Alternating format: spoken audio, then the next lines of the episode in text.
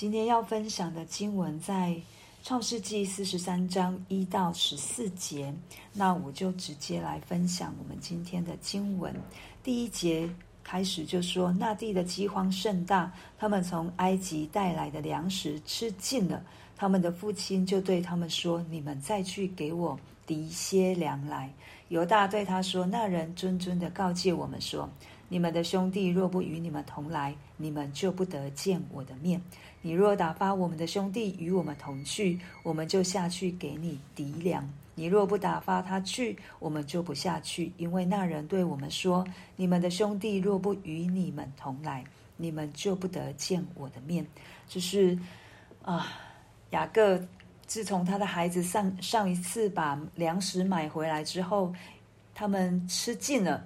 吃尽了所带回来的粮食，他们现在的生活应该又是陷落到一个窘境当中，没有粮了，对，需要去再次去抵粮，但是需要符合一个条件，也就是唯一的条件。如果这些条件他们不符合，他们就没有办法去把粮买回来，也没有办法去把西缅救出来。所以，那这个条件就是他们一定要带便雅悯去。所以我们从第一二啊、第二节看到，他们从埃及带来的粮食吃尽了。我们现在的人真的很幸福。对于台湾的人来说，大部分大部分，对我们应该没有尝过粮食吃尽的这样的一个光景。对，因为我们都很富足，我们更是。好像常常吃不完，这是在对我自己说的。我们可能常常吃不完，对，然后就就把食物浪费掉了，对。可是在这里，我们看到粮食吃尽了，在当时真的是一个饥荒甚大。那这个粮食吃尽了，其实我第一个映入我的眼帘，我出现的就是在主耶稣所行的神迹，第一个神迹就是酒用尽了，我们的生命。可能到一个地步，不论我们想不想，或者是有意或无意，我们可能在某一个时间点，我们就会粮食吃尽了，我们的生命可能就酒用尽了，到了一个枯干枯竭到不行的地步。但是在这里，约瑟，嗯，雅各跟他的孩子说：“再去埃及买粮来。”他们神给他们开一条路到埃及去。当我们的生命的粮，当我们生命的水干了，我不知道我们有没有找到那一条出路。我们想到的是什么？是继续靠着我的能力啊，我自己再去挖井，我再去找粮，还是我知道神也为我留了一条出路，就是耶稣基督。对，耶稣基督说他是生命的粮。耶稣基督说。它是我们的活水，它是我们生命的源头，它是赐给我们水，永远不会用尽，也不会枯竭的，让我们可以因着耶稣基督，在它里面得着丰盛。枯干的，他赐下他的水，在我们的里面滋润我们。肚子饿了，肚腹饿了，灵命啊，饿饥饿到不行了。主耶稣说：“我是你生命的粮，我赐给你我的话语，我赐给你真理，让我们那生命的粮可以，那一个饥饿的生命可以再次复苏。对主神，透过耶稣基督给我们一条路，也求神帮助我们，在我们枯干、在我们枯竭的时候，我们真的是可以知道往哪里去找这一条路。”我们希望，可能有时候上帝允许这些枯干枯竭临到我们生命，他在提醒我们来找我。你的路在我这里，你的路只有透过耶稣基督才能继续走下去。让我们真是时刻的被神来摸着我们的心，也让我们时刻的谨记。我们一直有一条路可以走，就是耶稣基督。当我们信靠他，当我们仰望他，当我们时时来寻找他，他会让我们寻找到，它会让我们经历到，它会让我们真实的去体会什么是丰盛的生命。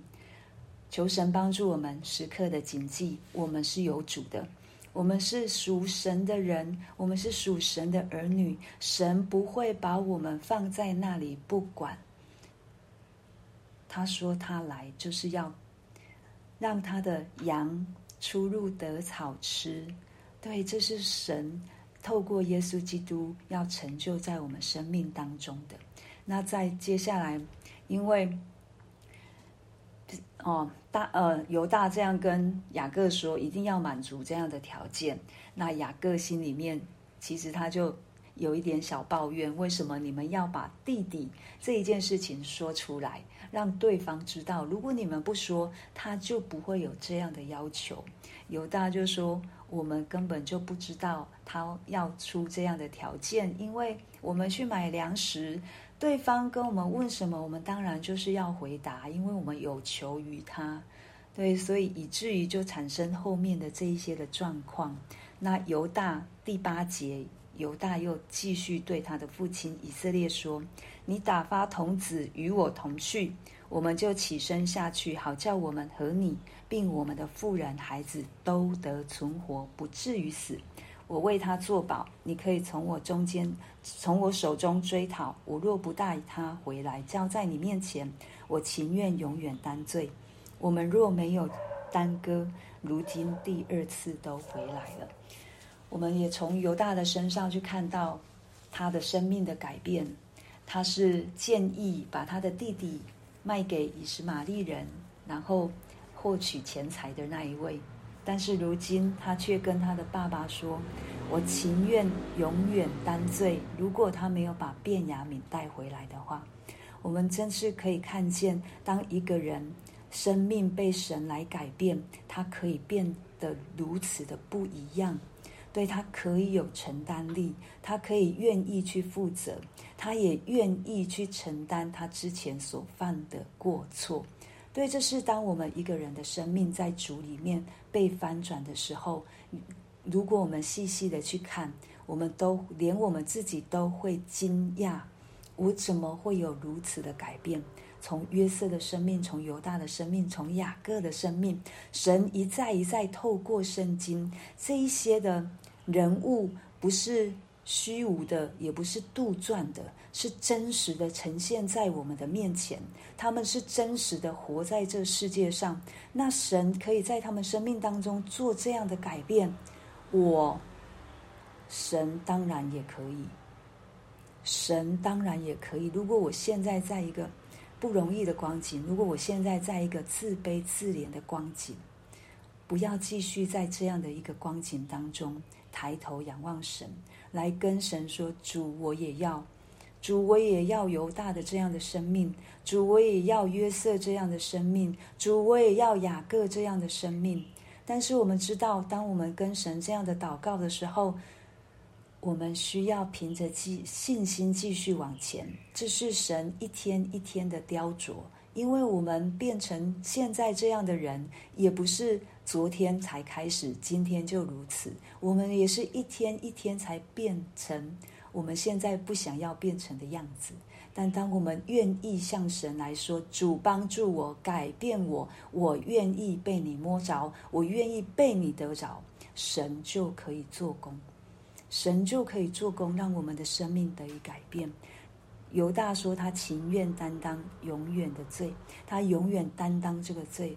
主耶稣也永远在担当我们这个罪。当他在十字架上，他就完全的承担我们的罪，我们的罪债都在耶稣基督身上。